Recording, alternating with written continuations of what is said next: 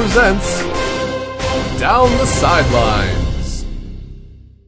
And now, representing the Michigan Wolverines and the West Virginia Mountaineers, you may know them as Yoko and I'm a Beast. It's Peter Spasia and Joel Orndorff. Welcome back to the Gridiron. I'm Joel, and Down the Sidelines is a sports podcast that debates and predicts the latest in the athletic world. We are part of the Show Reviews Network, and this is the 47th episode of the podcast on November 15th, 2013. Well, uh, this week, uh, Peter is away again. He's in California for a conference, and so I'm going to have another guest on this week, um, introducing Joe Bush from the forums. Hi, everyone. another fellow uh, sports watcher, and at least I know that you definitely like sports video games, like me. um, so uh, last week we talked about college football. Ba- the, the college, of course, we talked about a ton about college football. We talked about the college basketball season beginning. Uh, talked about the Oregon Stanford game, like and and the uh, Oklahoma Baylor games, which were two really big games that happened last Thursday and um, also Texas getting a new athletic director. Thank God it wasn't our athletic director. Um, and then the uh, Richie Incognito story. Um, you know, and there's a little more developing on that story that we'll talk about this week. Um, but uh, let's see. Uh, we have the red zone. Um, the Indiana Pacers are actually 8 0 right now. Um, the only undefeated team left in the NBA.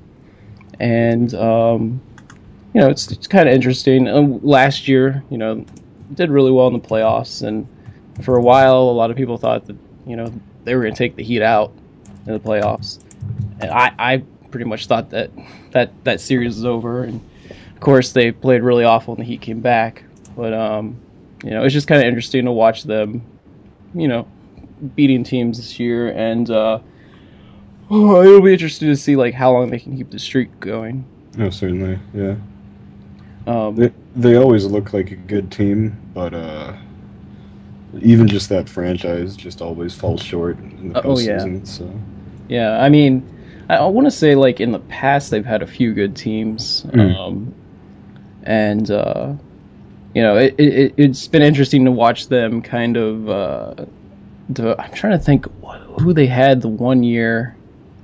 Were, were they part of that like uh, that fight? Like oh yeah, yeah, it was Yeah, that was uh, them in that Detroit, Ron wasn't Artest. it? Or, yeah, yeah, and and the the what was it? They went out into the stands. into the stands and just beat people up. Yeah, and and I think they based a episode of Law and Order SVU off of that. really. Yeah, because I cool. remember there was a basketball player that was being like hounded by a fan every game, and like the fan died or something, and they were questioning him. Um, so yeah, that's get you know getting into the culture, I guess, with it. Um, I don't know, like what I'm what I was kind of interested to see is um, you know how much longer they could keep this win streak going because obviously it'll help them, but I'm not. I'm thinking it's probably not going to be the same kind of thing we saw last year with the Heat Oh yeah, they were going on these ridiculous winning streaks. Um, and you know the Heat, they've already lost a couple games this year. Oh yeah, they Uh, lost their first game if I remember. Yeah, I know uh, Dwyane Wade's kind of been having injury trouble. Mhm. Um, let's see, let's see if I can pull up their schedule. Um, the uh, so we we kind of like ask a question with Yeah. each one of these things, and um, like I was wondering how long do you think the winning streak will go, and then I'll kind of like, you know, Yeah, I. Hmm, that's a good question because uh, they're not. They're definitely not the Heat. mm-mm, no, Um, so I I can't see it going probably much further than this weekend. yeah. They're, I uh, mean, they they're a really good defensive team. Hmm. That's kind of what stands out about them. They got like Chicago on Saturday, and I think that's about as far as it's gonna go. Mm-hmm. And they have New York, who's also pretty good next week. So Yeah, um, like, I mean, if you go and look at, yeah, definitely the teams that are close to their area that I think could beat them. yeah, Definitely two of them. Yeah, definitely Chicago, definitely New York. Um, But I was thinking if they somehow manage to get on like a win streak, they get past those teams that know them really well. Like, Yeah. who are the teams maybe like out west that could beat them? And I was looking, I'd say like if they somehow go on a, you know a pretty major win streak for them, and I think a major one for them, you know, only goes into like early December at the at the furthest. But I'm I'm thinking like you got let's see December first or no wait, November twenty fifth even you've got Minnesota. Mhm. I, I think that could be a tough game for them. Um, December first they've got Yeah, the Los Angeles, yeah. Um, December seventh San Antonio, and I Mhm. mean now we're, we're stretching it pretty far. We got December eighth at Oklahoma City. Uh, yeah, Miami on the 10th. Yeah, so- I think that that's just going to be a brutal schedule for them. And Yeah. and so if they're going to go on that win streak, I think they got to do it in November. And I think Mhm. once they get to December, it's going to just be too tough. yeah, certainly. Um, all right, for the next story, we've got um, you know um, Ohio State's players, um, mainly one of them, talking about how um, because basically where we're at right now is we have I want to say we have four undefeated teams that could probably actually make it to the national championship. Mhm. We've I think we've got one or two others. I'm not really sure if it was it Northern Illinois if they won the other yeah, night. Northern Illinois won Wednesday. Okay. and But, um, Fresno's still. Yeah, it will definitely be a stretch for them. I mean, Yeah. a lot of things would have to happen, and a one-loss team might get in and before them. Yeah, if definitely. anything.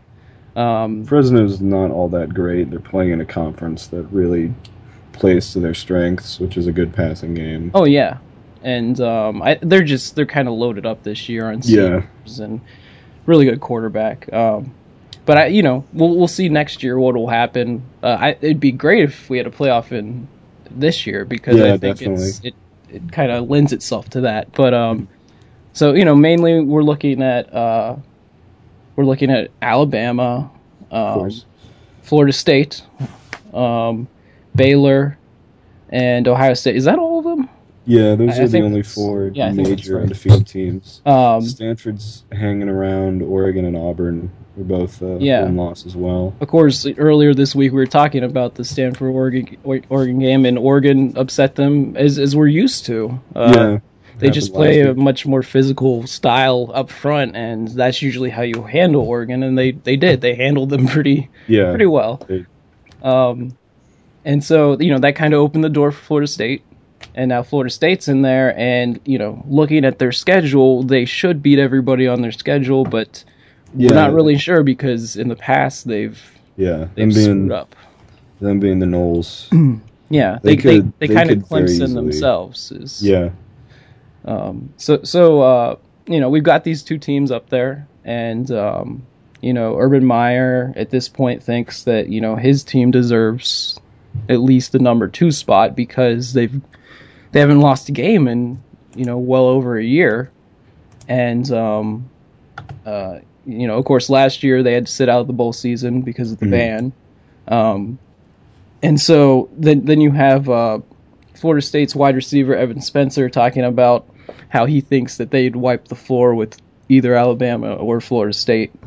And I the way I kind of look at this statement is if you're not really going to have a chance to play either of the teams, it's probably okay Yeah. to make those statements. But if they do end up playing one of those teams, it's the kind of stuff you don't want out there on Mhm. Yeah, in the definitely. locker rooms and stuff like that. You, it's just extra motivation for for what would probably be, you know, Alabama or Florida State heavily favored against Ohio State in, Yeah, a, in a bowl game. So um, it'll be interesting to see. I, I I'm a lot more interested in if they don't go to a national championship um, and they go to another bowl game, do they have the same kind of motivation? And I mean, do they get run off the field? That's the kind of thing I think Yeah. of when a team is goes undefeated and they don't get into that. There's a lot of times there's a slump. They yeah. Coming from where I'm coming from, being Mm-hmm. Kansas, uh, there have been a number of different instances where that's happened to Kansas State. yeah, hmm You can look at '98. Uh, they Last were year. num- last year definitely, where they felt like they uh, it, they dropped a game late and they just came to a bowl game, didn't feel like they wanted to be there. yeah, Uh, felt like they should have been doing something better, so they just would you know they would lose games they shouldn't have. Yeah. And you wonder if Ohio State will have that problem. But a lot of people have been ignoring Ohio State, and I think they sort of have a reason to because Yeah. they they've been play, they haven't really had a major opponent yet outside of maybe Northwestern. Yeah. Uh, well, they did beat Wisconsin, who was pretty good, but Northwestern went on a skid. Um, and they're probably not going to play anybody with it. Really, that they should be afraid. Of. Yeah, I'd say the probably- best team they'll probably play this year is Michigan State. Yeah, Um, Michigan State. and- And that'll be the last game probably for them. Yeah. Um, If- and I, if they I win think, that, yeah, yeah. If, if they win that, I would, I would say they're they're probably just you know as good as they say they are because Michigan State's really evolved into a good overall team this year. Yeah. Not, not just a d- defense. Um, but you know, I, I I fall because I'm in my team's in the Big 12 too. I really followed Kansas State last year, and you know the really good year they had. yeah, Um, and of course, they ran. I think they ran into a Baylor team that was becoming the Baylor team that we see Mhm. now last year. Um, just defensively, so much better and really hard to stop on offense. Um, and I, I think, you know, in any other circumstance, if they would have, you know, didn't run into that team, they they probably would have got to the national championship, Oh, and it would have been interesting to see that. But then again, you go from running into Baylor to running into Oregon, which is kind of like the same thing in a way. Mhm. Just really explosive offense. It's hard to deal with, and I. Um, I mean, really, what I think what got Kansas State to that point last year was their defense. yeah, Um, and you know, just having a quarterback that you know didn't turn the ball over, that kind of stuff. He really, you know, we say like game manager, but he was also pretty yeah. much He was star a he was a team. playmaker. He just Yeah. didn't put. He didn't make the types of plays that would. He made pretty high percentage plays. I guess if that makes Mhm. sense. He was a good runner. Yeah. uh, he was fairly accurate. So Yeah, and he, he was wasn't like a- Heisman discussion, that Yeah. kind of thing. Um, d- deservedly so. Um, yeah, definitely. And so, you know, it kind of it's interesting to, you know, watch these teams develop each year, especially the ones that come out of nowhere. This year we've uh, I feel like we've kind of got a bunch of teams that um at least I want to say like at least 3 of the teams that are undefeated that really have that chance. We're kind of used to them being in this position. You know, Florida State's always kind yeah. of been there each year. The ACC is usually just not strong enough, and they also always Yeah. lose a game. No, Uh, cu- yeah, and people are afraid of that definitely this year. They got Florida at the end, and then you're looking at a conference championship game against Virginia Tech or Duke. Yeah, I mean, r- really, what it is is um, they they need to count on you know Clemson to win the rest of their games Mm. because that's their that's their biggest win. Um, Yeah. You know, the Maryland win was supposed to be big at first, but Maryland's Yeah, kind of Maryland. fallen off. Yeah, they just got lots of injuries.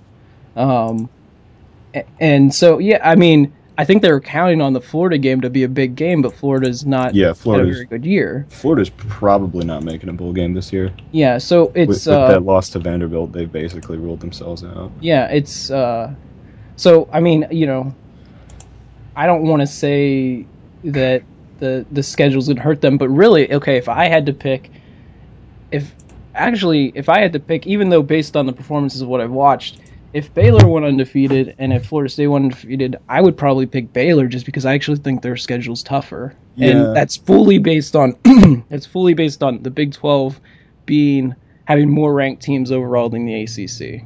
Yeah, and they they've hit them at a time where it's it's not good to hit teams like that. Yeah. Uh, this November for for the Big 12's been great this year in scheduling because they put Baylor against you know Kansas, Iowa State, uh, the teams that you're supposed to beat. They Yeah. put them against them and They had a very easy early uh. October. They did that to Baylor and Oklahoma State and to Texas Yeah, and to uh, Oklahoma, and now Baylor's got like Texas Tech, Oklahoma State, Texas, yeah, and uh, Oklahoma last week, like in a row. So it's like, you know, Oh no, I mean definitely. the, yeah. the big question with Baylor, even going into when we played them, is they hadn't played anybody, but they were scoring seventy points on Yeah. everyone. So they're, they're people didn't know what like to think. should. And but then la- you know this past week they p- played Oklahoma and did the same exact thing. Yeah, I mean they completely shut them down and scored 40 plus. So um, I, I, think they're really legit this year. Like I think that they could probably do that against anybody. Um, Yeah, the the they have a- problem is that their I think their best uh, running back and their best uh, receiver are out. Uh, A receiver's out for the season, and the C drunk kid I think uh, maybe out for two or three games. Um, so, but they've got such depth at wide Yeah. receiver that it's really not a problem. Um, and it's it's interesting to watch that it's uh, watch them just kind of plug in a quarterback, and all Yeah, of a sudden they're amazing on offense. It's I mean, ever since they had, you know, the most talented quarterback or one of the most tor- talented quarterbacks, it just seems like they plug Yeah. somebody else in. Um, so it, so it's fun to watch them. Um, you know, uh, kind of Yeah. kind of leaning towards more what college football is becoming. It's becoming Oh, like a no tempo uh, spread offense kind of thing, and it's been like that for a while. But it's just uh, seems to get faster every year. Yeah, it was crazy seeing that in person because Mhm. they would finish a play and just get right back up to it, and it was uh, weird.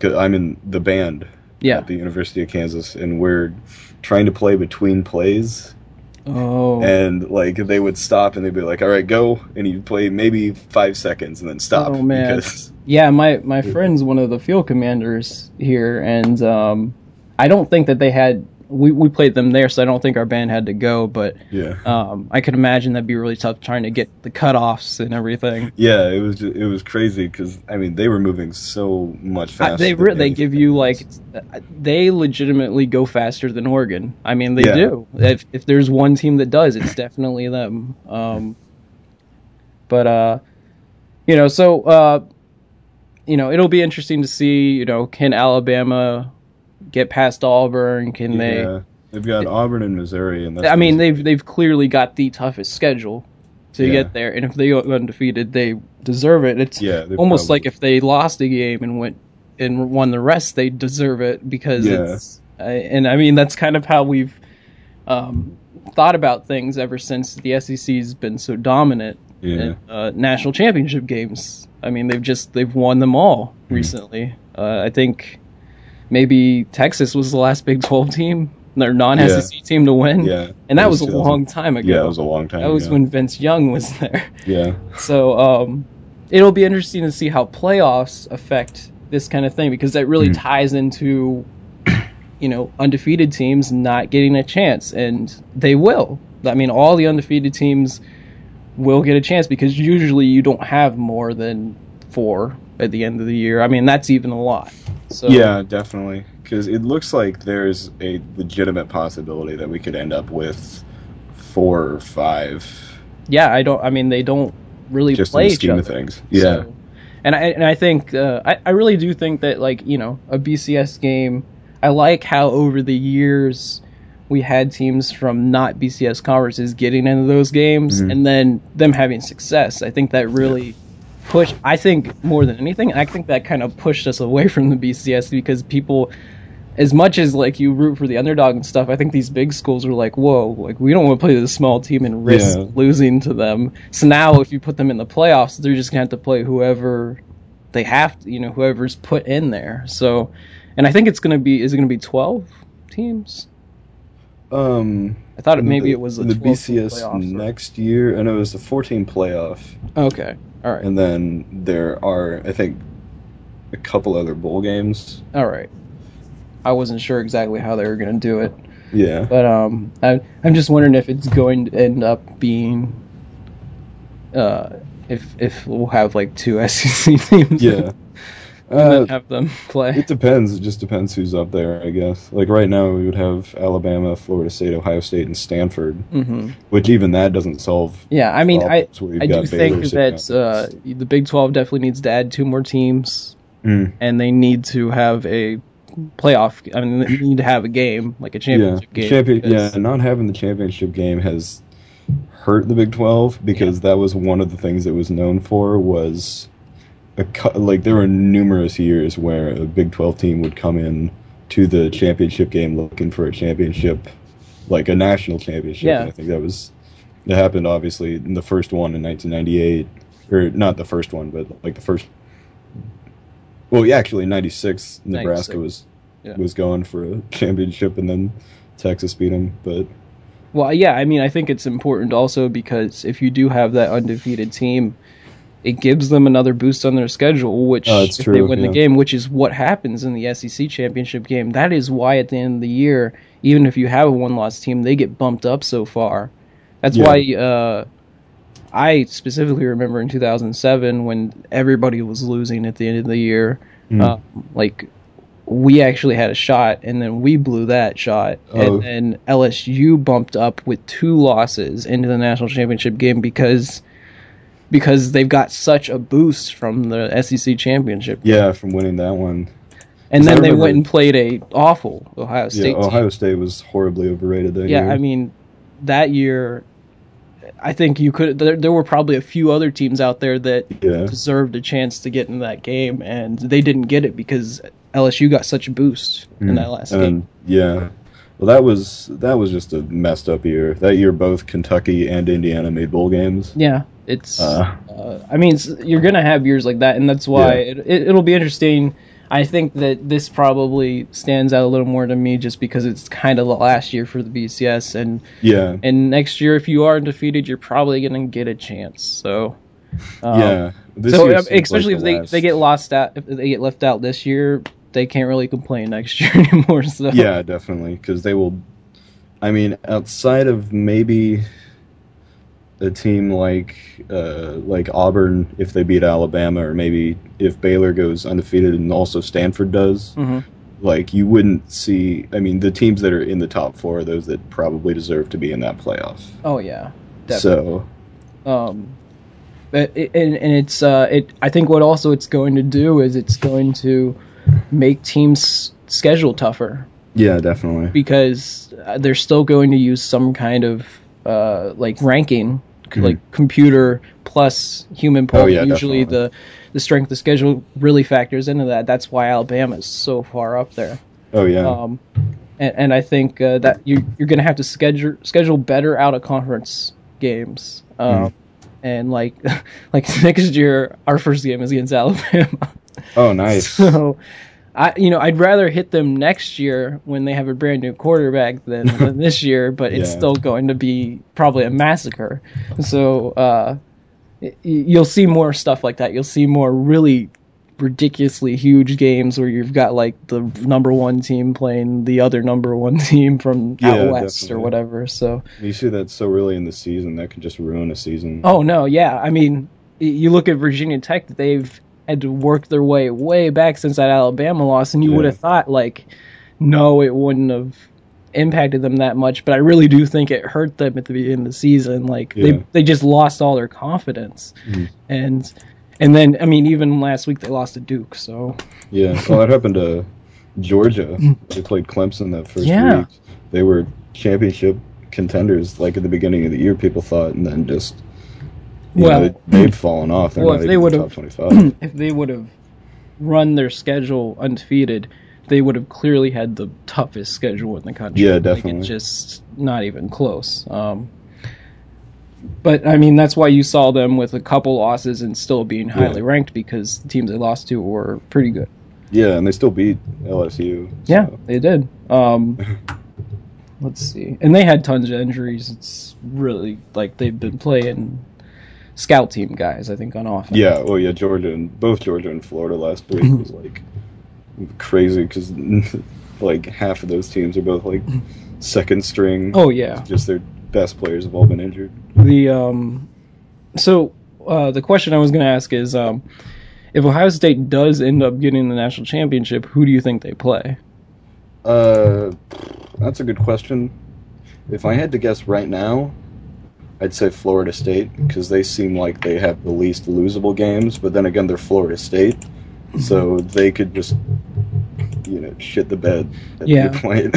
I mean, like it, the other problem you run into with that is how many people are going to complain if there's not an SEC team in the national Oh, yeah. championship, regardless of what their record is. yeah. Because If many, Alabama, many people would argue a one-loss Alabama team is deserves it more than Ohio State. yeah, I'd say that. And I think if you look at Baylor, if they run the schedule like their schedule, they'll jump Ohio State Yeah. because nobody talks about Oklahoma State.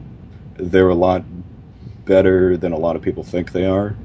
Yeah. And if they can beat Oklahoma State, they'll move up. And then Texas is obviously much better than their first two games would. Yeah, everyone's giving Oklahoma State a lot of crap for losing to us on the road. Yeah. But it's it's a hard it's a hard road game. Like I, Yeah. I don't know why they're it, and it was earlier. If it had happened later, then I can understand. But it Yeah. happened a while ago, a couple Stuff like weeks that. ago. There, so there are places in the Big 12 you don't go in yeah, as a good team and expect to come out with a victory. Just, just black holes. Like Texas Tech is definitely that way. hmm Uh, Kansas State, you don't go in there probably as the better team and expect to win. A Yeah. lot of times. Um, but like, yeah, I, I- it it is a really hard thing to think about because you've got to feel like, in order for that all to happen, that like Florida State and Baylor would have lost, Yeah. and then that's how I could see Ohio State actually getting in Yeah. Because Yeah. That would that would have to take. They would have to be the only undefeated. Yeah, I mean, it, it really, it, it really would be, and um, I mean, I guess at that point, then, then Alabama could be undefeated Yeah. or have a loss. Like I think Well, I think if you have if a they- one-loss Florida State, one-loss Baylor, one-loss uh, Alabama, then Alabama goes Yeah. ahead of them. But at the same time, if they lose to Auburn, I think you're going to pick Auburn over Alabama for that. Yeah, uh, yeah, that probably makes sense too. And then Stanford's also in there. So Yeah, I mean, uh, I mean, well, that's kind of the thing. Is it um, if you if you actually have that one loss team, even though the loss would be later, um, like if Alabama lost and then won the SEC championship, you got to think they're going to get that classic boost over Stanford. yeah, definitely.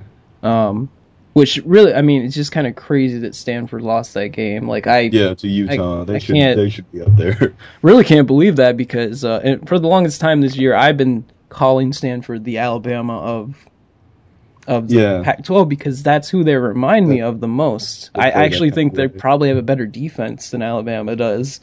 Um, but they just they remind me of each other so much because of the Mm-hmm. style they play on offense too. They just run the ball a lot and the quarterback's very capable, but they don't really have to throw it if they don't want to. Yeah, so. I mean they had that crazy formation where they had like more than like six or seven guys on the line, Mhm.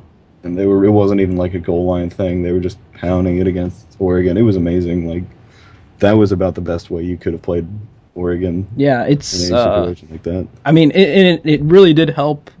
I think in a big time game when you know your best player, uh, the, you know, Oregon's quarterback, clearly Oh, Mariota yeah. not having his best game, and then also having an injury. Um, uh, what was kind of shocking is that Stanford was just dominating that game, Yeah. and then they only ended up losing by like By like six. yeah, something like that. And I was, but I guess when you've got that much talent, Yeah, when you when you're as good as you Oregon is, sometimes catch up, but. Yeah, just they seem to be able to do it every year. It's, it's really interesting. Yeah. um, they've kind of figured it out. um, yeah. If just for the past four years, there's been at some point in November, Stanford and Oregon have played, and it has ruined one team's season Oh yeah. and solidified the others. Um, just in every case.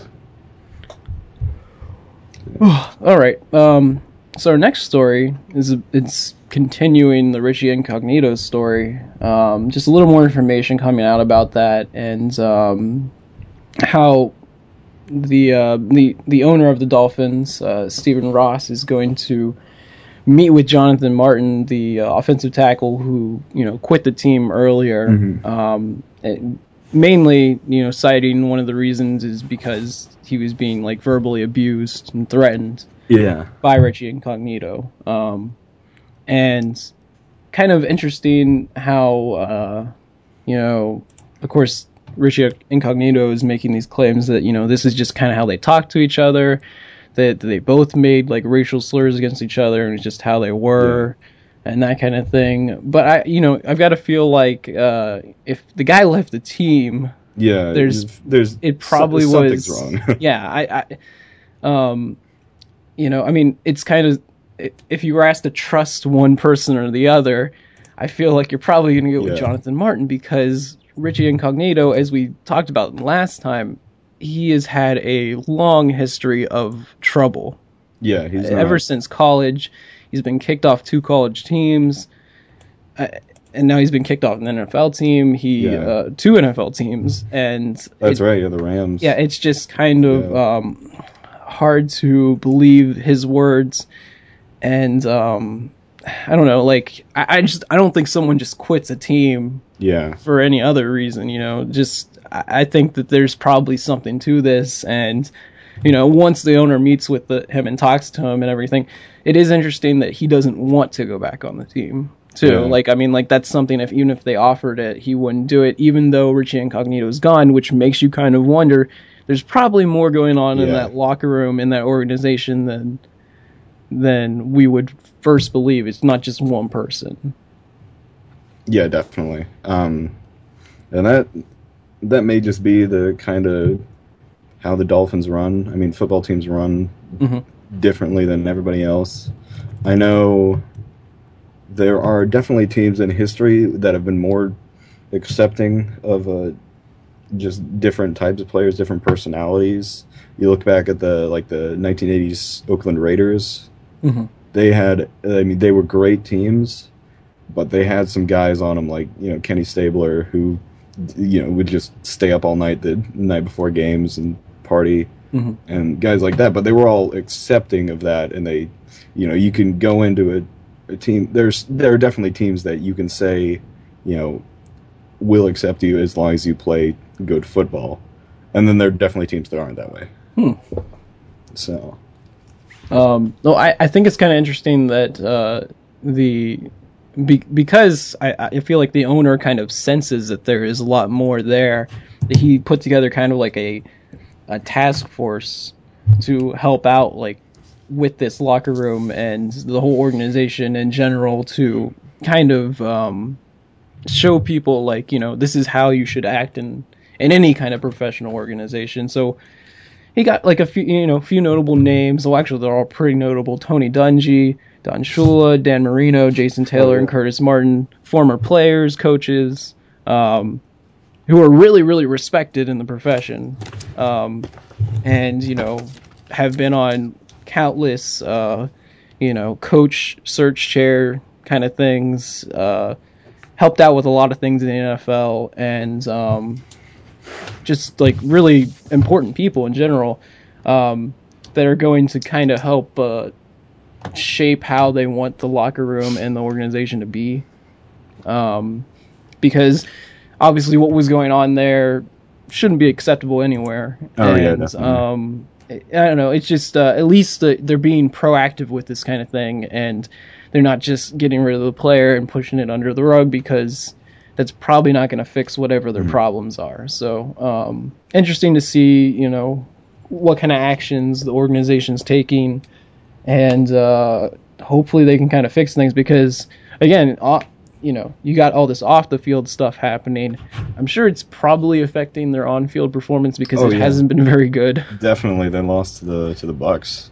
Yeah, not not the I, I think the expectations they probably had going in the season after making a lot of really good trades Yeah. in the off season. They looked Um, like a competitor, and they started out pretty well. Yeah. They- yeah.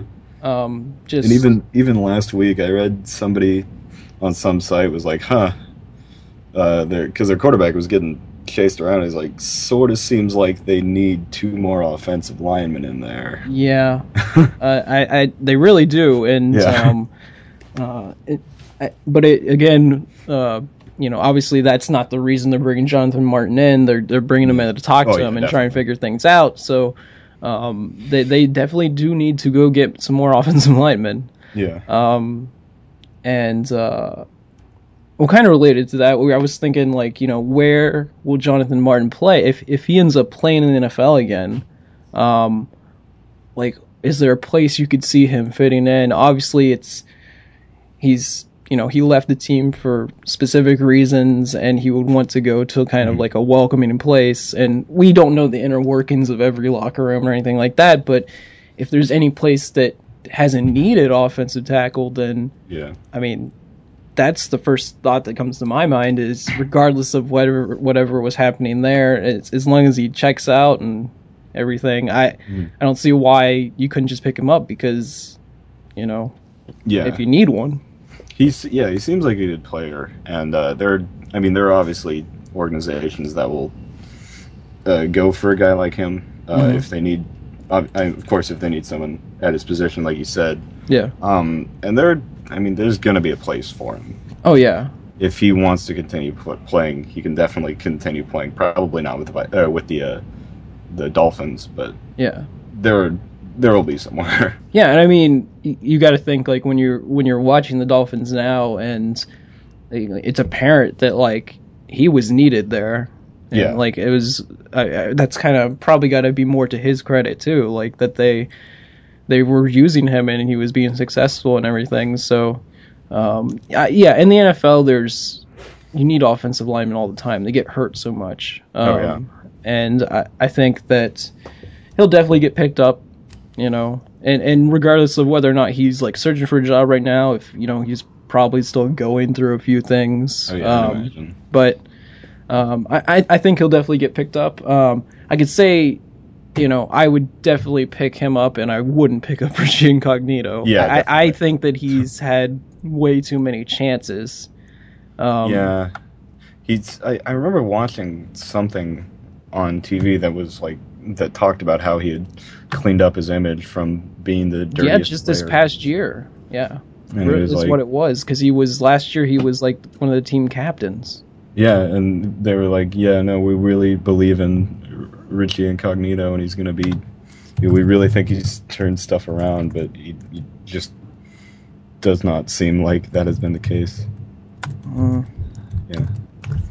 Well, um, so um, we have the replay from last week. Uh, let's see, starting college, Kansas State played Texas Tech, and uh, Kansas State won forty nine to twenty six. Texas Tech is just kind of collapsing. Yeah, they're just on a skid, and Um, that's that's what happens. and I, I don't really find it as surprising, I think, as most people because if you looked at them in at the beginning of the year, um, you know they weren't being picked high in the conference or anything. They had a brand new head coach who had never been a head coach before. I mean, he's a really good quarterbacks Yeah. coach, but we, Yeah, and he, I mean, he had history at Tech. yeah, he's Yeah. and he's very young. Yeah, I mean, he's I think he's one of the youngest coaches that there is. yeah, definitely. and um, two freshman quarterbacks to pick from.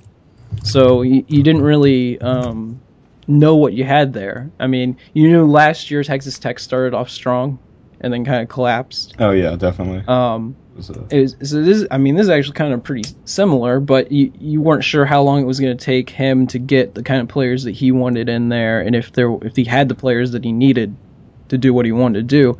So they started off strong, and then you know I think as their schedule got tougher, that's where when they started playing the tougher teams, that's when it was obvious that this this team, you know, good enough to make a bowl game, but Yeah, not near the top of the Big Twelve. Um, and you could tell for those first n- number of games, they, I mean, they got pretty lucky.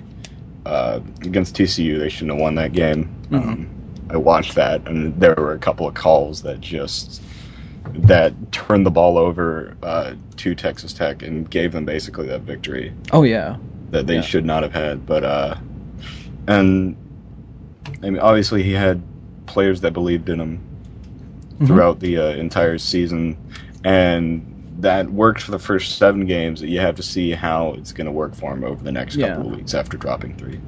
I mean, it was it's kind of nice to see a new coach come in and have success like that right yeah, away. immediate so success. I mean, in his I- first, I think they I think they picked a pretty good coach. I think that's probably somebody that could you know stick around. It's someplace that he wanted to be. He wanted to go back there. So um, it'll be actually it's interesting because he left um, Texas A and M, and they took our quarterbacks coach um, Oh, to yeah. to be Johnny Manziel's quarterback coach. So I'm sure he's having fun with that. Um, I mean, who knows? It's, it's we're not we don't know who's going to win the Heisman this year, and he's the stats he's putting up Yeah. definitely has a shot. he, yeah, Manziel should probably win the Heisman, but He's not on the best team, but he's probably the best he's, player this he's year. definitely the best player. I mean, I can't outside of maybe uh, uh, Winston at Yeah. Florida State. Mhm. He's probably the best player. Yeah, Winston will probably record wise will probably get the nod. I'd say he's yeah, if- and he's probably played in more big time games. So Yeah, and you've definitely seen. I mean, that Alabama game with A and M and Alabama that basically. that won That- him the that- trophy. Yeah, last year. last year it won him. Uh, this year, that would definitely drop him a couple of oh no, spots. yeah, because he threw a couple. of those interceptions passes. were costing Yeah. the game basically. They basically lost that game on him uh, to a certain extent. I mean, you never lose. A he gave away seven points, and you can't can't do that. Yeah, Um, in big games, he kind of came up short this year. Yeah. Um, then the next game we had Mississippi State. They played Texas A&M. Mhm. Um, just a shootout. Um, wasn't really expecting it. Uh, Yeah, definitely You'd expect A and M to. I mean, yeah, I didn't expect Mississippi State to score that much, but if you can run the ball, then just kind of like Texas last year, if you can run the ball, you can score on Texas A&M. Mhm, definitely. um, that's pretty evident just by watching their schedule so far. So Texas A&M wins 51 to 41, and Mississippi State covered. So if you pick them, Yeah, then you good- then you won. Good for them. Um, then we had Nebraska at Michigan. Um, Yeah. Really kind of shocked how low scoring this game is because Yeah. neither team really has played that much defense this year. Both both these teams are weird. The Big Ten this year is just weird. Yeah. Um, you know, Michigan this is their second straight loss and then Yeah. their third overall. So they've been dropping games as their schedule got tougher. Um, Nebra- I, I really just because anytime Nebraska's involved, I expect them to give up lots of points. Yeah. It's so kind of shocking there. of those Michigan's games- offense is really struggling. So Yeah, it was one of those games that was close, but for not not a great reason. They just kind of traded mistakes until the end, Mhm. and then Nebraska won. So um, then we had Texas at West Virginia. I went to this game. Mm. Um, it was our first night game of the season. Like we've had noon games. Every home game has been a noon game, which yeah, is it's just been rough. that way here too. We we've had, our first game was a night game, and then our last game was a night game. We had like three straight noon games, and it was awful. Oh man, and our next one tomorrow is a noon game as well. yeah, that we play you guys. Yeah, that's right. Okay. Um, the uh, uh, let's see. So that game went to overtime. Um, we had so many chances to end it. We we had two plays to get one yard, and we couldn't get it. Um, our our starting quarterback got hurt. It's the second series of the game, Uh, and so our last quarterback that we have on the roster had to play the rest of the game and almost won the game. nice. So uh, Texas uh, started off the year 0 and 2, I believe, um, at the out of conference teams. I want to say, and then since then has I think won every Big 12 game they've played. Yeah. So they, they've had a on- yeah the start of their their tougher part of their schedule comes at the end of the year, just like Mhm. Baylor's, Oklahoma State's. Um, so you know they kind of snuck out there. Interesting to see Mack Brown salvaging the season. Yeah, He's definitely. probably going to get to come back next year. I mean, he was out after week two. Of course, Yeah. there's there's all that talk about Nick Saban, but uh, I, I mean, that'd be a lot of money, yeah, I'd say. Um, and I feel like I feel like he's probably already been offered from other schools too. Oh, I'm sure, yeah. Declined that, so I don't know if he's probably know, got a pretty good thing going too. Yeah, So be, being in Alabama, that's like there's there may be like one step up from that, and that's like Texas or Yeah. Southern Cal or Notre Dame. I mean, There are you- very few other places you could go to go up from Alabama. So yeah, I, I, I think he's like I'm gonna say he's like um, I think he's only lost one BCS game. yeah, Um, and I think that was his first year at Alabama. Against he's- Utah, something like that. he's Um, a he's a great coach. Oh, Uh, yeah, really good coach. He's actually from, um, I want to say like 20 minutes away from here. Uh, really? Huh. Him, Rich Rodriguez, and um, Florida State's coach. Oh, really? Yeah, they're Uh, all from- Fisher. Yeah. They're all really good friends, and they grew up together. This is weird. all these coaches. Um, and let's see. Uh, and actually, uh, one of the Bowden kids too. Oh yeah. He went to uh, high school here. Um, let's see. Uh, then we had LSU at Alabama. Um, not as close as last year. Not as fun Yeah. as last year. It was pretty close for a while, and then Alabama just kind of ran away with it. Yeah, that. I mean, that's just kind of what they do. They kind of just uh, grind you out until you can't really play with them anymore. Um, and they covered the spread there. Um, we had Notre Dame at Pittsburgh. Pittsburgh with the upset. Yeah, Pitt Um, pulling that off.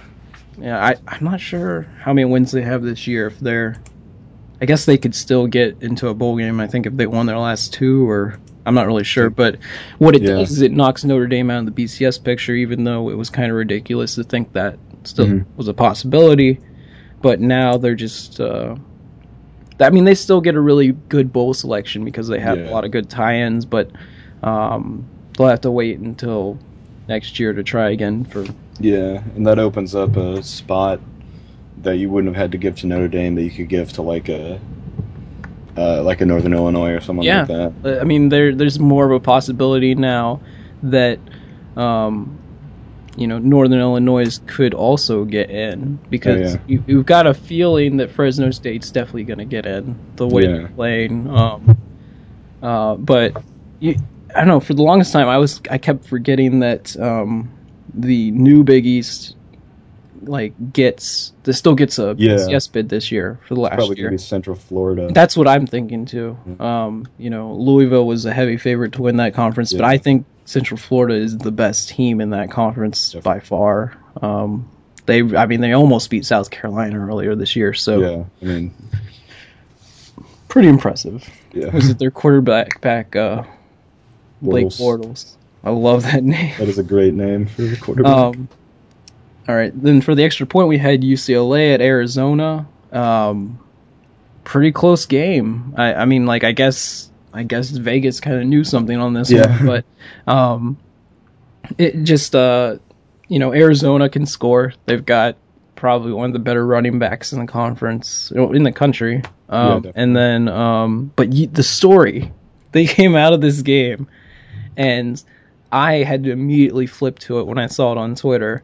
Was uh, UCLA's freshman linebacker running for over 100 yards nice. in this game? Um, they just put him in at running back, or I guess that they had been moving him over there because they had like some depth trouble there. oh And, yeah, that's right. Um, just I mean, you do not kind of you do not see this kind of stuff in major college football. yeah, definitely not. Um, I mean, it's it's smaller schools where the scholarships are limited and stuff. Sometimes you do still have players playing on both sides, but really it's uh, and it's usually situational. They had him in there every single play early in the game. Yeah. Well, and he was having amazing breaking long runs and stuff. And you know, I I feel like after watching that, he probably has more of a future there at running back than at linebacker. oh, I'm sure. Yeah. Um, and I'm trying. I can't remember what his name is, but he, I think I want to say he was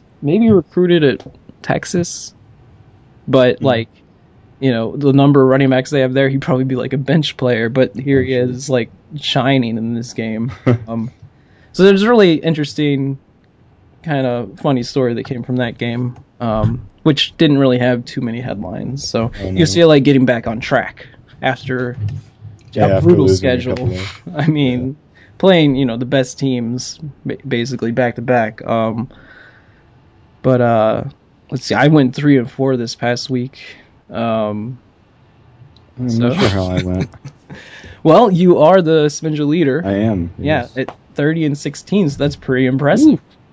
it's better than uh, last year. So. Yeah. Um, I, I have no idea. I want to say it, whatever I am is just awful. I'm probably like just barely over 500.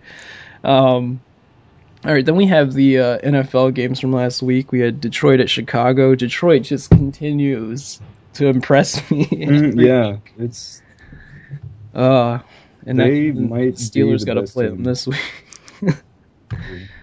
oh man. Um, you know, you know, everybody expected Chicago to be pretty good this year, but besides a lot of the comeback wins they've had, um, which have been pretty impressive. They just not what everybody was expecting from them, but Detroit much better than anybody expected. Yeah, definitely. Winning close games, blowing a few teams out. Just their offense looks so good at sometimes. Um, you know, Megatron is Megatron. Reggie Bush looks like he's in college again.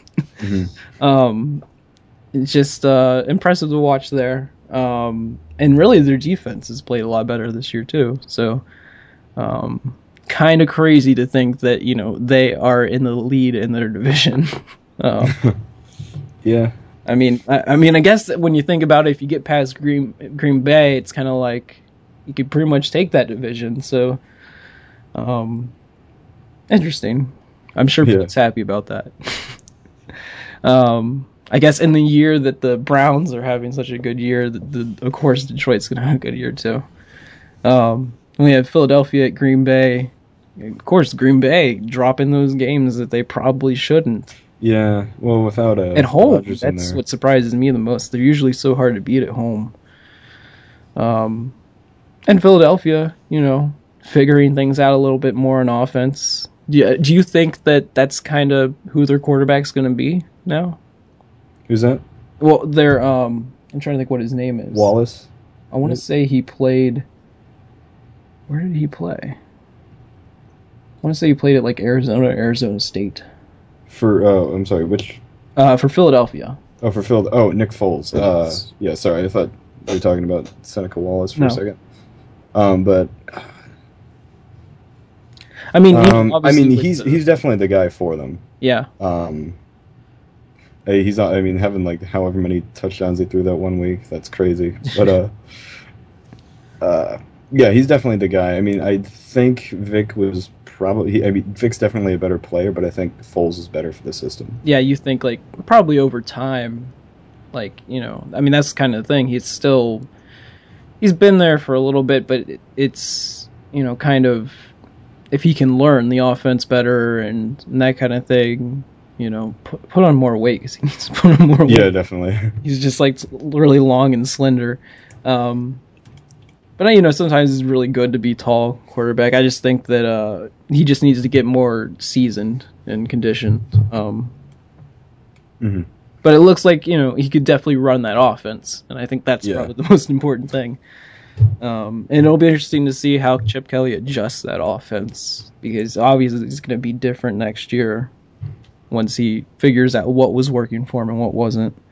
Um, but you know, it's interesting to see how one injury can just completely yeah. change Green Bay's season. Like, definitely because it, it, you know at a certain point, Aaron Rodgers was basically you know in the quarterback rankings and everything having the best year of everybody, which is crazy to think because you've still got Brady out there, you've still got Peyton Manning having crazier, you've got Andrew Luck having a ridiculous year. Oh yeah. Um, but he was playing better than everybody else. Yeah. I mean, even Drew Brees. It's uh, so hopefully you know they can do whatever they need to to get him healthy again.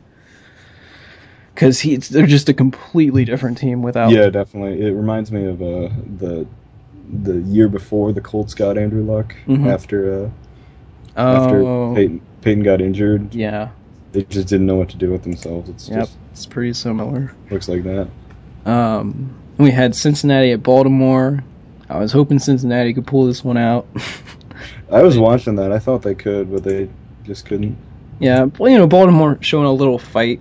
They yeah. obviously not years not going how they wanted it to go after winning the Super Bowl. Um, they just lost so many players in the offseason and they've had injuries. Um, but you still, you know, winning a division game is important. So yeah, uh, they won that in overtime.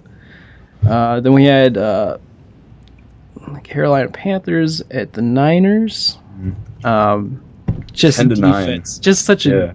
Yeah. These defenses are. I mean, I don't know if you look at maybe besides the Chiefs, probably the two other best defenses in the NFL. Yeah, definitely. Um, Carolina's better than a lot of people are thinking they're going to be. So. Well, I think what a lot of people thought about them is that their front seven looked like it was going to be one of the better ones in the NFL. Yeah. And because um, they went out and got really good linebackers. Um, but then what people weren't sure about is the offense. because they weren't sure if Cam Newton was, you know, the quarterback that they wanted him to be.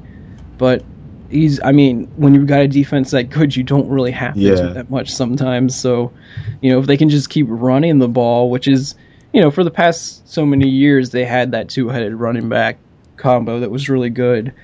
And, um, I don't know, it's just they've got such a good defense this year. And, uh, I mean, anytime that you can go to San Francisco and win a game, it's really big because I still think they're solid. I still think San Francisco is a good team. Mm. Um, their defense is playing really well. Um, just offensively is where they've been struggling.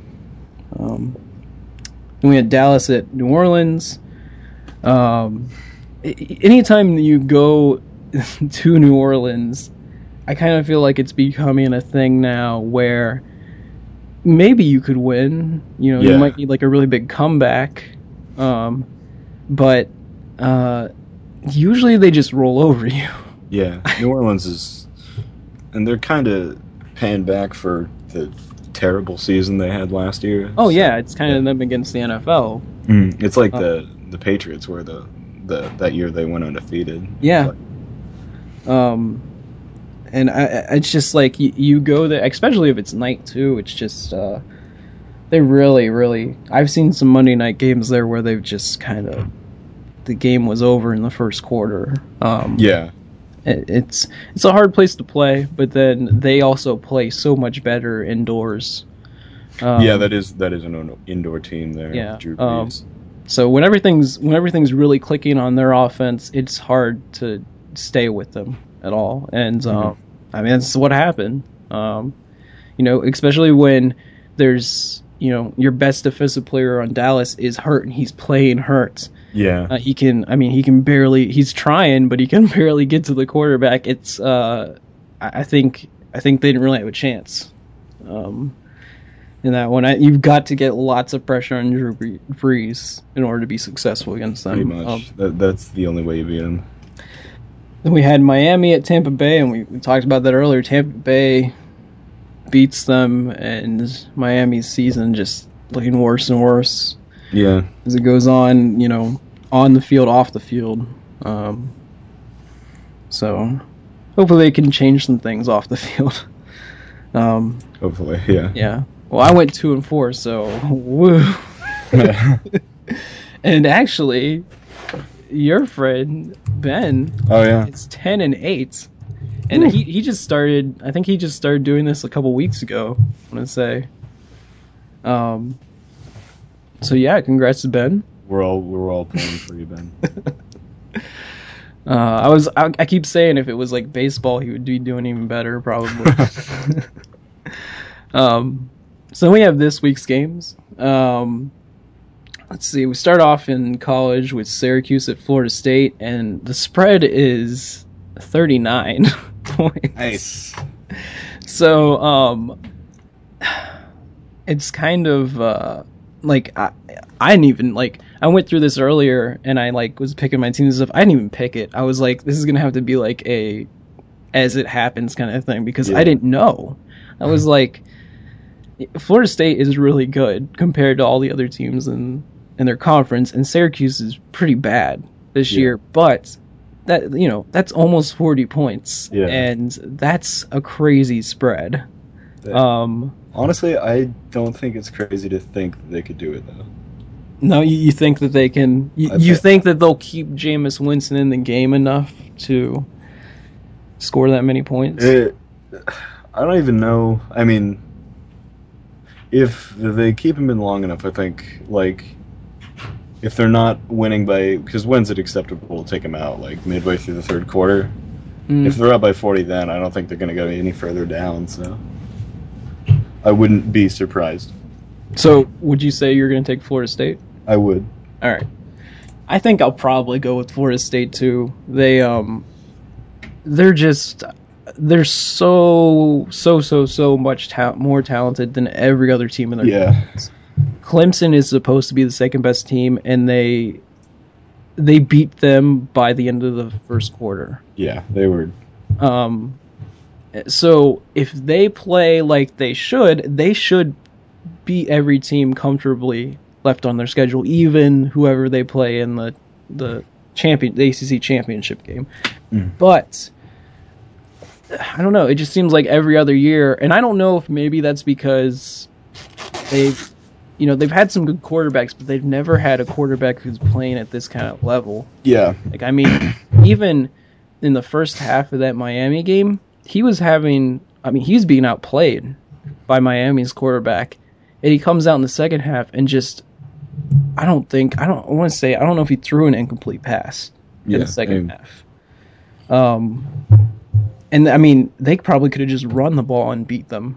I mean, and so uh, you know, it's it's really interesting to to see how much more talented that team is, and so we've set up these like ridiculous expectations for them. Because with any other schedule, you know, we'd say, oh, well, maybe they could lose this or this, but it just it seems like it's all set up for them to to win. yeah, I mean, I I can't think of how awful that would be if, if they lost like to Duke or something at the end of the year. it feels like it feels like the least likely, but also somehow the most likely. Yeah. I, I think it's just because of the expectations that we've gotten with them in the past. Because Yeah. I've been full ready to send them to the national championship in the past, but what's kept me from doing that, especially when I do like preseason picks, is that they always find a way to screw up. Yeah, they always find a way to lose them and Clemson. Yeah, and Mm, I, and I think it'll be interesting to see just because what I was thinking is as they played tougher teams, their quarterback would look like a freshman Yeah, But he hasn't. hasn't. Yeah, at all. So I don't know. Yeah, I, I'd say that they could probably win that game by sixty points and Yeah. and you know probably still sit him in the fourth quarter. So. Um, Gonna go with Florida State. Uh, then we have Michigan at Nebraska. Um, I think it's uh, almost seven, six and a half point spread um, in favor of Michigan State. Um, I think I'm gonna go with Michigan State. yeah. I Michigan State's probably the best team in the Big Ten. Yeah, um, probably overall the best defense that I've seen this year. Yeah, Um, I mean, I'd say probably the best scoring defense that I've seen this year Yeah, too. They uh, they can earlier in the year they had more defensive touchdowns than offensive touchdowns, but as the year went on, their quarterback back got better. Um, and now they're actually figuring things out on offense. Um, and I think that's kind of bad for everybody else left on their schedule. Um, I think you know if they you know get a chance to play Ohio State, that could probably be a pretty good game. Like I, I think Ohio State's probably got enough talent um, offensively to press that defense. But um, and Nebraska's got some guys you know on offense that are fast, but they I think they run too much option.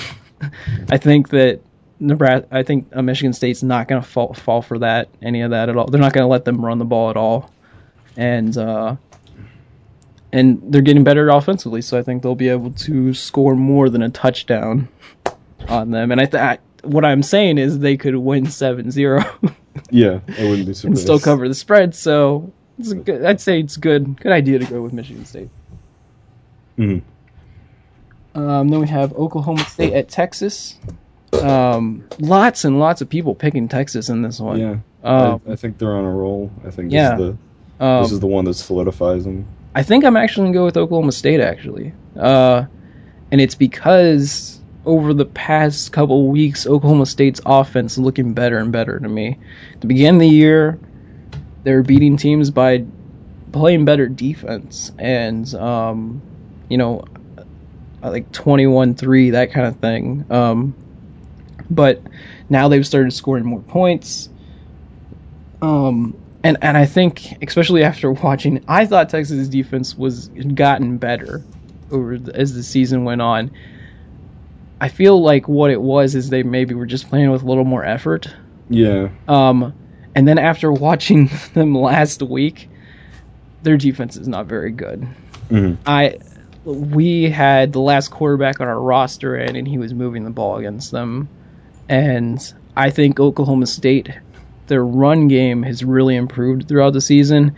That is still Texas's weakness. I think if you can run the ball successfully, we can't really run the ball successfully, but I think if you can, you're going to be able to run all over them. I think it's kind of the same thing like last year. Um, and and that I, I mean that's the reason I'm going with them. I also like I feel like if you've I think playing at Texas is a very overrated place to play because um like I have a lot of friends that went there for the game last year. They were surprised how quiet it was.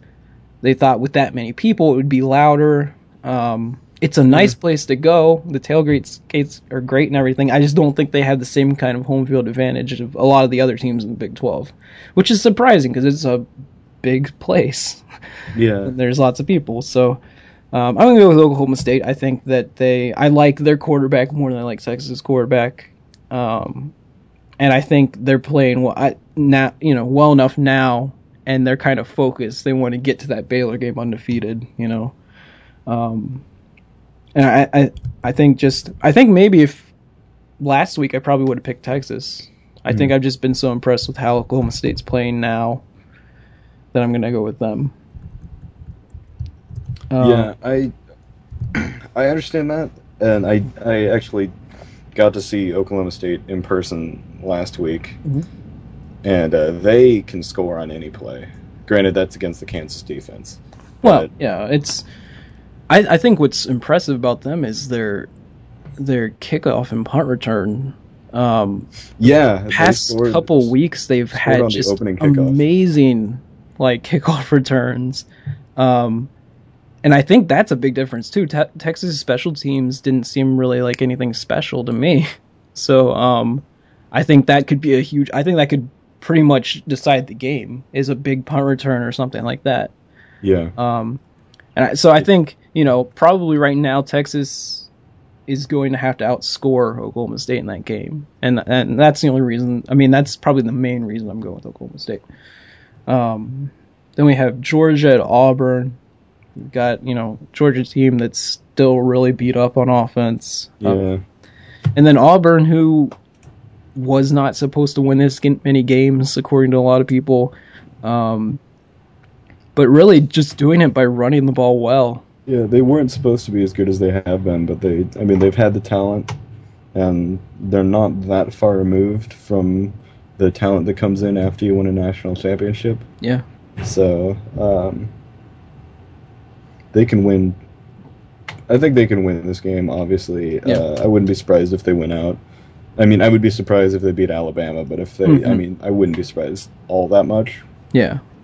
It's a rivalry, you know, Yeah. so they'll be motivated.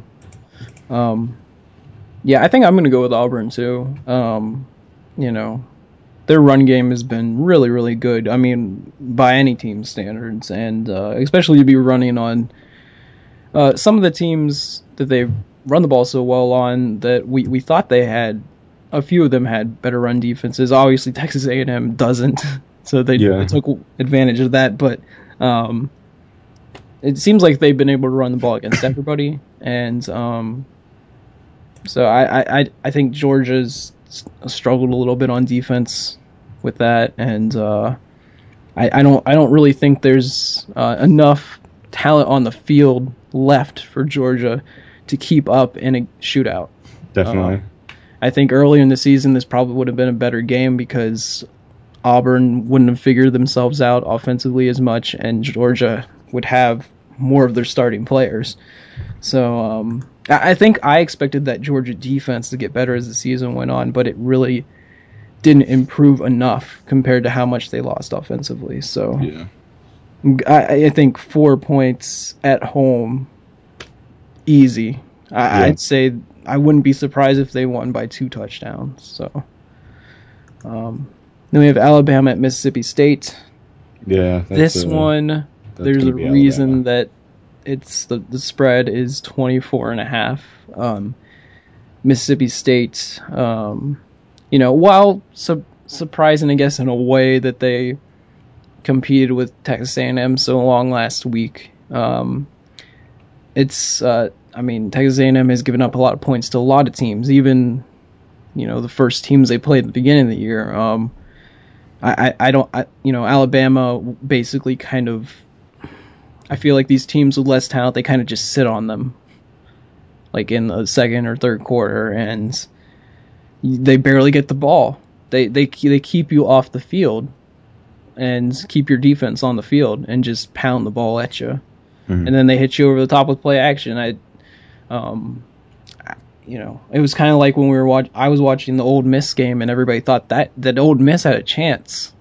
They didn't even have a chance in that game Yeah, no. They, and they are way more talented than the other team from Mississippi. Um, so I yeah I, I feel comfortable with taking Alabama regardless of it being like a 25 point spread. I, I think that that you know they could win by 30 and probably you know not even have their starting offense out there the whole game. yeah. That yeah, I have no doubt that Alabama's going to win that. Um, then we have Stanford at USC. Kind of interesting here. Um, same spread, tw- you know, 24 Yeah. and a half for Stanford. Um, which is interesting because um, I, th- I want to say that these are probably like the two best defenses in the Pac-12 going against each other.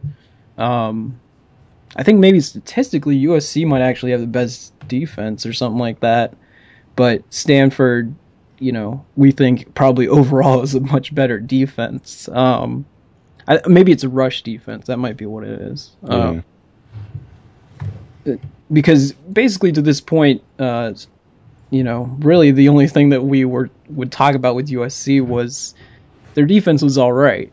Like um, besides that, there wasn't really much to put on the season, and obviously they've had the coach fired, and yeah. um, kind of having a little bit of success since that happened. Yeah, Orgeron's been turning it around. Yeah. Um, but you know, really the team that we all want to talk about is Stanford because they just came off probably, you know, one of the the biggest, basically the win that is going to keep Oregon out of the national championship, um, and kind of change the whole national championship picture for everybody else. Um, and you know, it's, it's interesting to watch that, go back, see what they did in that game. Uh, just basically manhandled Oregon up front. Yeah, I mean, that's they- what they, it seems like they do that to everyone. They did it to UCLA. They they do it to Washington. They do it to all the teams that they play, who you know have some talent. Um, and I, I feel like they're going to do it again to USC. I, Yeah. I, I don't. You know, USC might de- defensively give them a little bit of trouble, like not let them run the ball as much as they want to. But I think that I think Stanford's quarterback is more than capable. Uh, he was really highly recruited. I want to say out of Virginia. Um, you know, he kind of reminds you of a few of the other quarterbacks they've had there before. Uh, you know, obviously not as poised as Andrew Luck, but he has some of the same mechanics. I mean, he can do some of the same things, and uh, really, when when they're struggling to run the ball, he seems to be able to get them the first downs they need. Usually, they don't need that many because their defense is so good. Yeah, he's- so. Um, but it, it is interesting to see the spread that high in a game that would look like it's going to be like a defensive battle kind of thing, and it's at USC. Um, the reason I don't like, I, I actually think I'm going to take USC with this, this one. I don't have a problem with it either because I think a 14 point win for Stanford is, you know, they don't really Yeah. win by style points. They just kind of just win games, and it's still impressive. Um, I think they could very well shut USC down. USC could like barely score in this one, and they could still win. Like I don't know, by less than like twenty-one to three Yeah. or something like that. And I think that's completely fine. But I just think that asking for twenty-five is little. Yeah, I don't think they'll win by that much.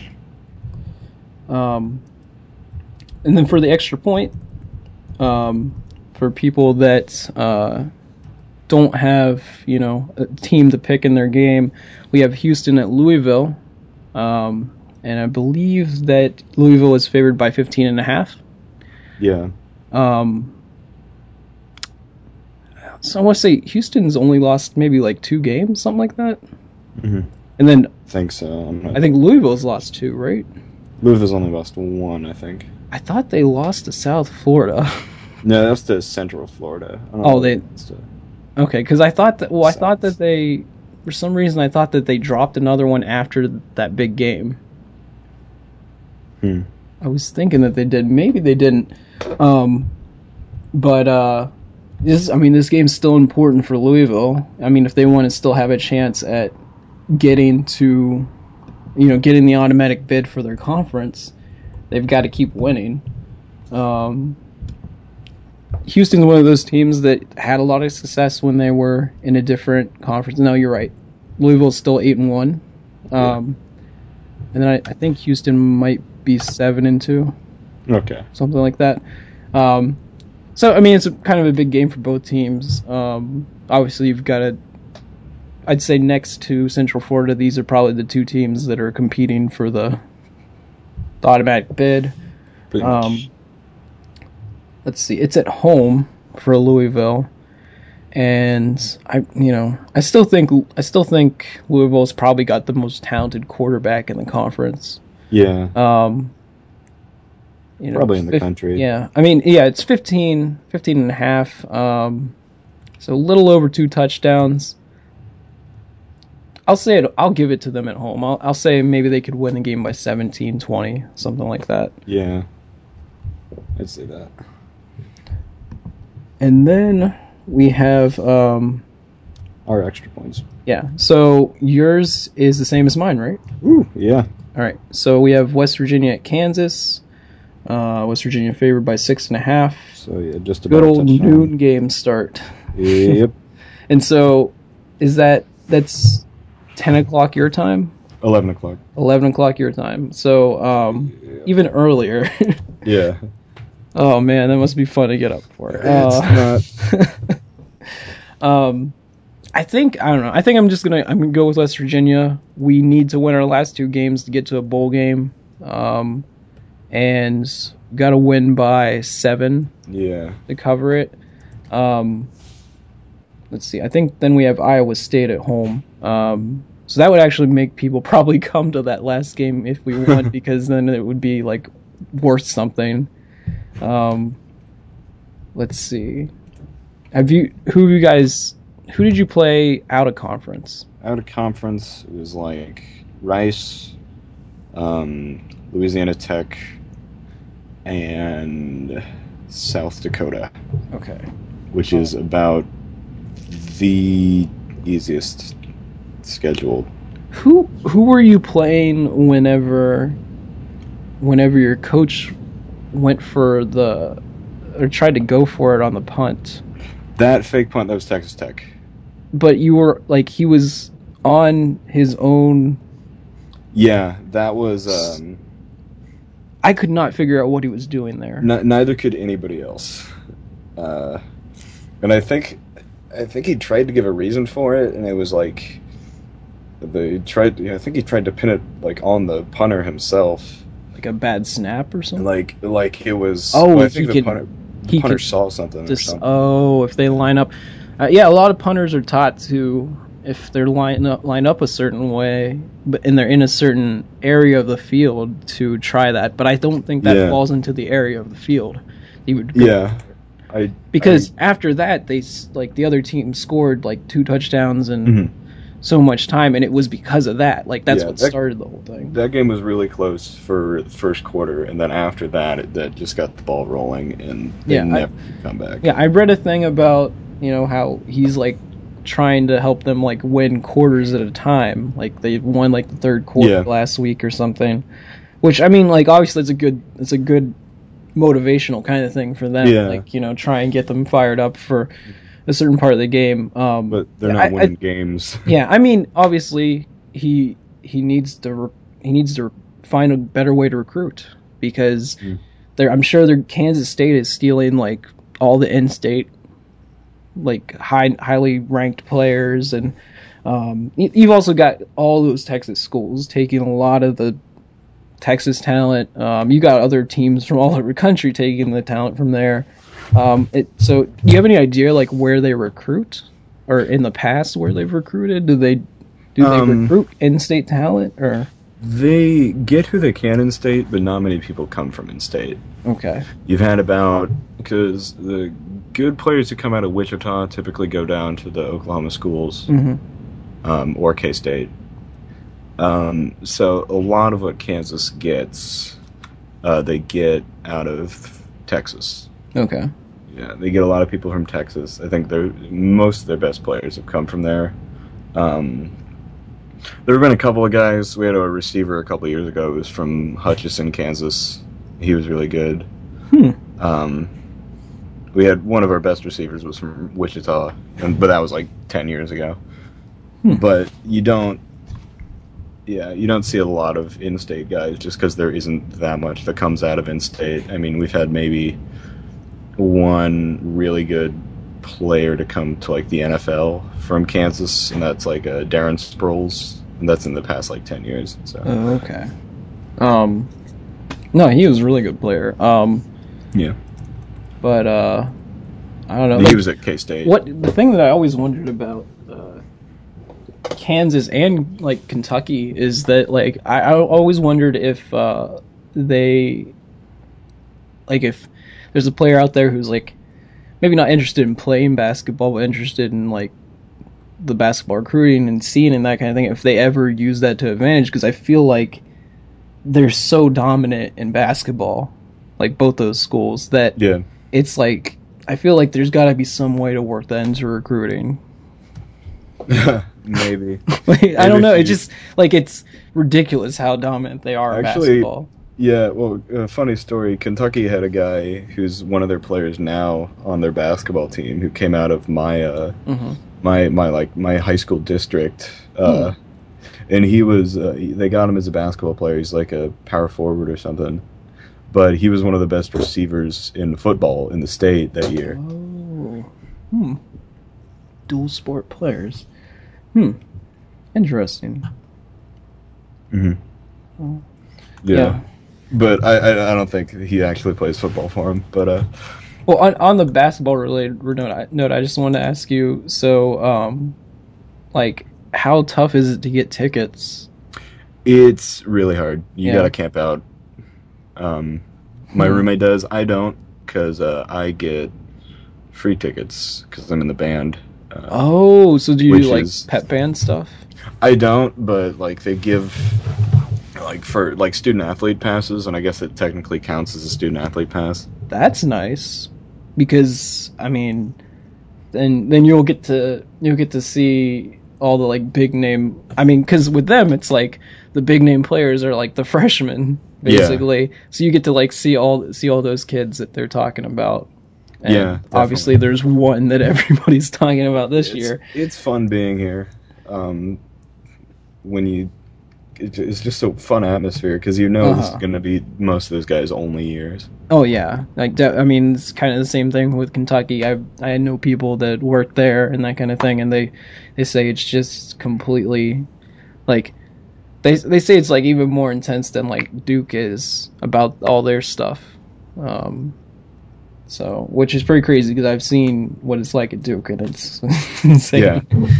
So um, that's interesting. Um, so then we're gonna go on to NFL Week 11 games this week. Uh, we got Detroit at Pittsburgh, only a one point spread Mhm. in favor of Detroit, I believe. Yeah, I think. Um, it, yeah, I'm going to take Detroit there. Yeah, that's a good pick, I'd say. Steelers are just really struggling this year, um, and uh, Detroit's not. I mean, they're in a really good position right now, and uh, they, they got to keep winning to keep that up. I, I think even if they lost, they'd probably still be pretty comfortable. Um, it's, uh, you know, especially with Green Bay ailing from not having their quarterback like that.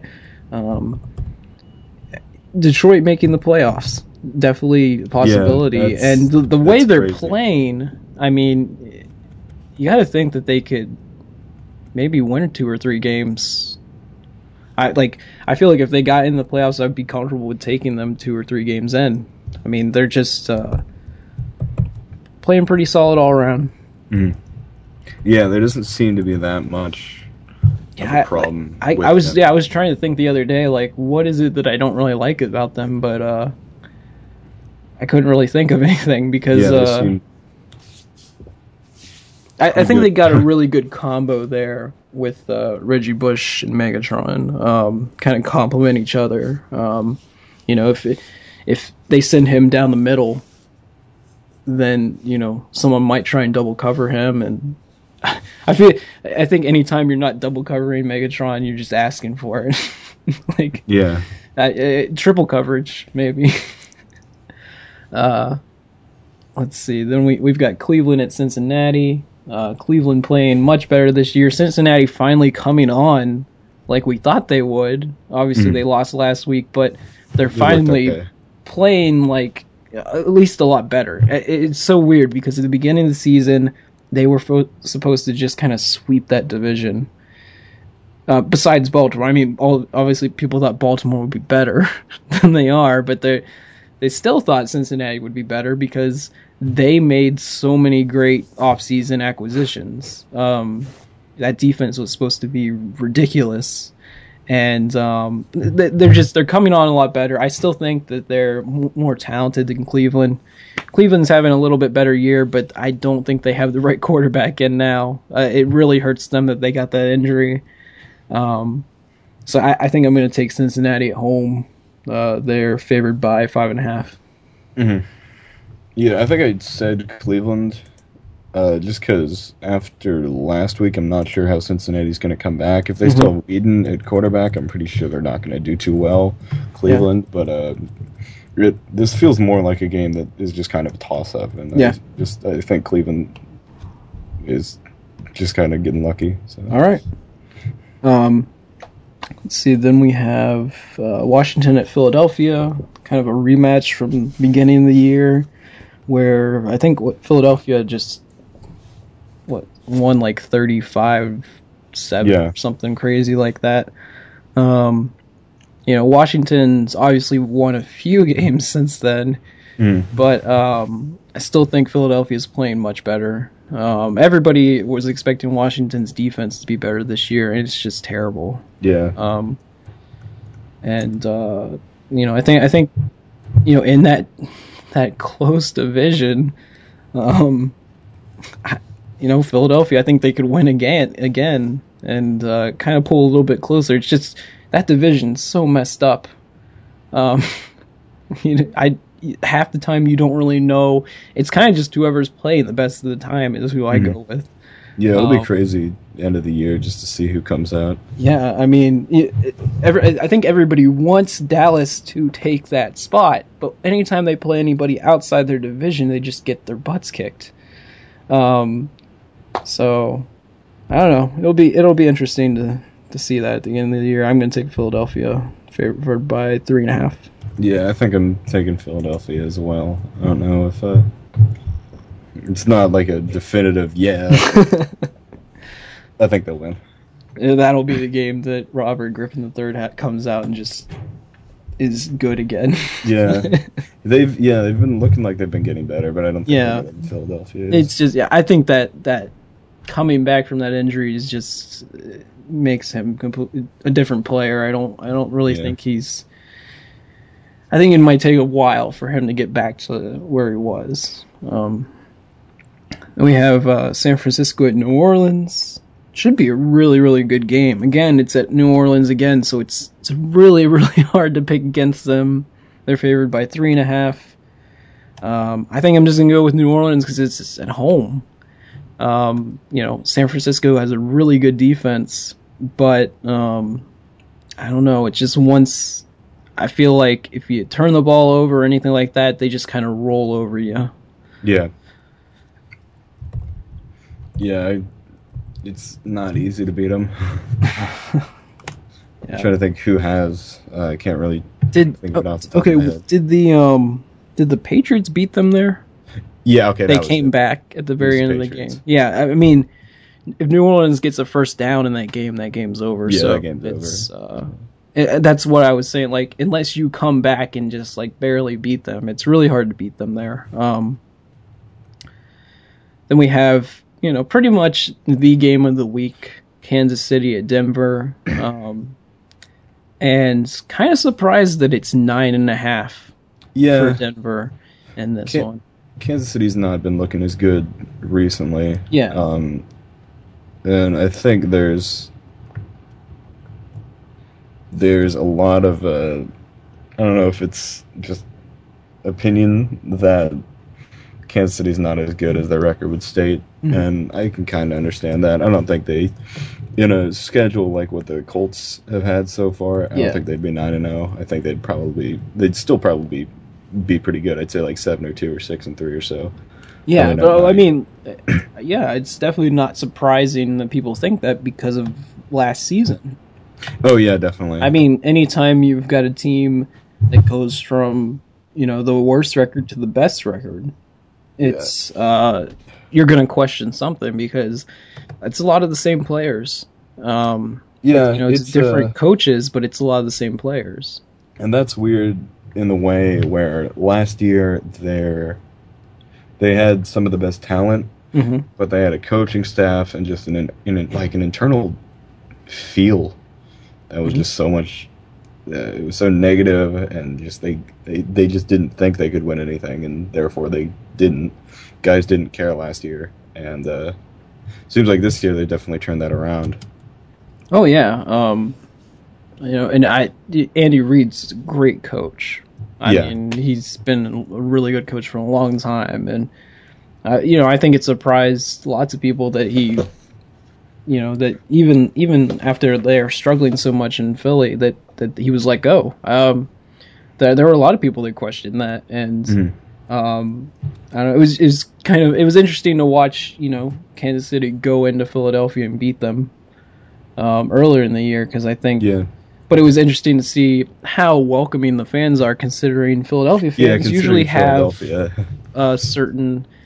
Uh, we think of them a certain way. Uh, we Yeah. think of them as like very disgruntled about everything, and They've done some stuff to get that reputation. yeah, so you know, kind of interesting to kind of like Jets fans in a way. Um, Yeah. Same kind of way, ways of thinking. Um, but it's uh, definitely a crazy turnaround, and I, I mean, I, I you know I don't know if there's been a bigger game this season besides maybe the first game of the season with Denver. Um, um, I think what's interesting to look at in this game because it's, it's all about matchups is that Denver's been having more trouble protecting Peyton um, recently, and you got to wonder if Kansas City can get a lot of pressure on him yeah. That's uh, because I, I think obviously it. Kansas City's defense is going to win this game or lose the game for them if Peyton can pick them apart. Um, and then Denver's defense is kind of like a wild card to me. I feel like when they show up in games, uh, Denver blows people out. Um, Yeah. Because you know Denver's going to score. Even when they played Indianapolis, when that, that I mean that was a big game too, but even in that game, if Indianapolis didn't get that large lead, Denver might have won. Because as the game went on, they figured things out on offense and they started scoring, and it was like they couldn't stop them at all. So, um, I mean, uh, I think I will go with Denver in this one just because it's at home. It's a tough Yeah. place to play. Um, you know, I feel like Peyton feels like he still has to go out and prove stuff because the last big time game that he had, he he struggled at first. yeah. Um, so- I, I think uh, you'll you'll see a few things exposed um, because I I think a lot of the teams that Kansas City has played really haven't been that good that they beat. So uh, mhm. and Denver, I think we, we we're pretty much all in agreement that Denver, you know, really good offense. like, um, you know, Peyton definitely has the players around him that he wants. So Yeah, he's got. That's one of the best receiving just groups that I've ever seen. mhm. So I think, yeah, if Denver plays well, they're going to win this game. Because they're just too good, I think. Yeah. And Kansas City isn't good enough on offense. Definitely. Um, yeah, if anything, that's what Kansas City is struggling at. They're they're struggling with scoring. Yeah. They, Um, then we've got uh, New England at Carolina. Um, and that's the Monday night game. Uh, they're favored by one and a half at home, and uh, I don't know. I, I think I like Carolina in this game because of their defense. I think they can get a lot of pressure on Tom Brady um, with that front seven. yeah. New England like uh, like we said earlier with the Packers, seems like they're basically just anchored by Tom Brady at this point. hmm So if he doesn't have a good game, they're uh, and the defense is, you know, if they, that defense plays well and disrupts them, then New England doesn't really have. Yeah, and, you know Tom Brady looking human at some Yeah. parts this, this season, especially against the Jets, just throwing bad interceptions that you don't expect from him at all. I mean, usually he's got ice in his veins and he's moving the ball 90 yards for a touchdown. yeah, Um, but I, I think like that's the key. You get lots of pressure on him, and he like it's hard for him to stand in there and and deliver the ball all over the place like it usually does to whoever's playing receiver that week. Um, but uh, yeah, I, I- think I, I think Carolina has enough offense. Um, I, I think they'll be able to run the ball against New England, and uh, I think New England's gonna probably struggle in the red zone. I think maybe they can get it down there, but Carolina's front seven will hold them out of the red zone a couple times, and that'll kind of be the difference in the game. Um, Carolina looks really good this year. Pretty much. Yep. And Well- There's um there's also going to be college basketball. It you know it just started this past week, um, and you know th- there was a few to kick off the season. They had a few like big matchups, especially earlier this week. I know. Did, I want to say did did Kansas play Duke? Or yeah, Did did they that win? was Tuesday, I think. Yeah, they won. Okay. Was that it was big. was Uh, it like a blowout or was it close or? It was close. I didn't watch it, but I understand it was close. How's the freshman sensation looking? I haven't really got a chance to watch him. Apparently, pretty good. Yeah. Well, he will eventually be making a lot of money. Yeah, Um, next year. Yes. the uh, yeah, it's it's always nice like this time of the season because you know obviously baseball's over, but we've got hockey, we've got football, uh, college and NFL, and then we also got basketball starting too. So um, you know early in the year, you get to kind of see you know you'll see two or three highly ranked teams lose a game or something like that. Um, but but you really aren't going to see like what these teams are like until later in the season. Like Pretty much. yeah, I mean like you know right now the win against Duke looks really good. Um, but as the season goes on, especially with the new ACC the way it is, they could very well lose the Syracuse, um, UConn, all those teams that have moved into that conference, Louisville. Um, so it, it it'll be interesting to see, you know, like you, you get those wins. Like uh, the other day, we got like a really bad loss. Um, we were up by like 18 on Virginia Tech on the road, and then came then we lost at the end of the game. Oh, yeah. Um, which that like those kind of losses, you know, at the end of the season could be the difference between you going to the tournament or not. And uh, so hopefully that doesn't come back to bite us. But uh, I don't know. I was hoping for like a little bit better basketball season this year. so because the Yeah. first year in the Big Twelve was just just like it was for TCU, huge adjustment for us because they play basketball completely differently than the Big East did. yeah, it's a lot different. Just a much different style than you'd ever. Oh yeah, and and the referees call it. I mean, that's the thing about basketball that I notice more than I notice with football is that the the games are called either so much closer, or they barely blow the whistle. In the Big East, Yeah. they barely blew the whistle. In the Big Twelve, they blow the whistle a lot. Mm. So it's it's a lot different. Um, the physical kind of style is different too. So Yeah, definitely. It's uh, like more. like Kansas is so much different than Syracuse or and those kind of things. So I. Kansas reminds me a lot more of Villanova, but um, it's uh, I don't know. And then you know you could talk about uh, I think what is it? Oklahoma State has another pretty good team in the Big Twelve Yeah. this year. They're looking probably like the best team, if I had to guess. Yeah. Um, so it should be a fun season, and before you know, it's gonna be March. Yep. You have to get through the cold first. But um, did you want to talk about any of the things that you're working on, or Um, Uh, there's a bunch of stuff, and it's all basically linked to uh, me on Twitter. So Uh-huh. just go look there, Joe Bush underscore Joe Bush. All right. That's about it. Sounds good. Well, thanks for being on. Mhm. I can just Thank you try to find another guest this week. Uh, yeah. hopefully, eventually, I'll get Peter back here, talk some sports. But um, it'll be we'll, we'll try and have you on again sometime. All right. Well, thank you. Well, thank you for being on. Indeed. All right. Well, have a good week, everyone, and enjoy all the sports going on. All the sports. 100%.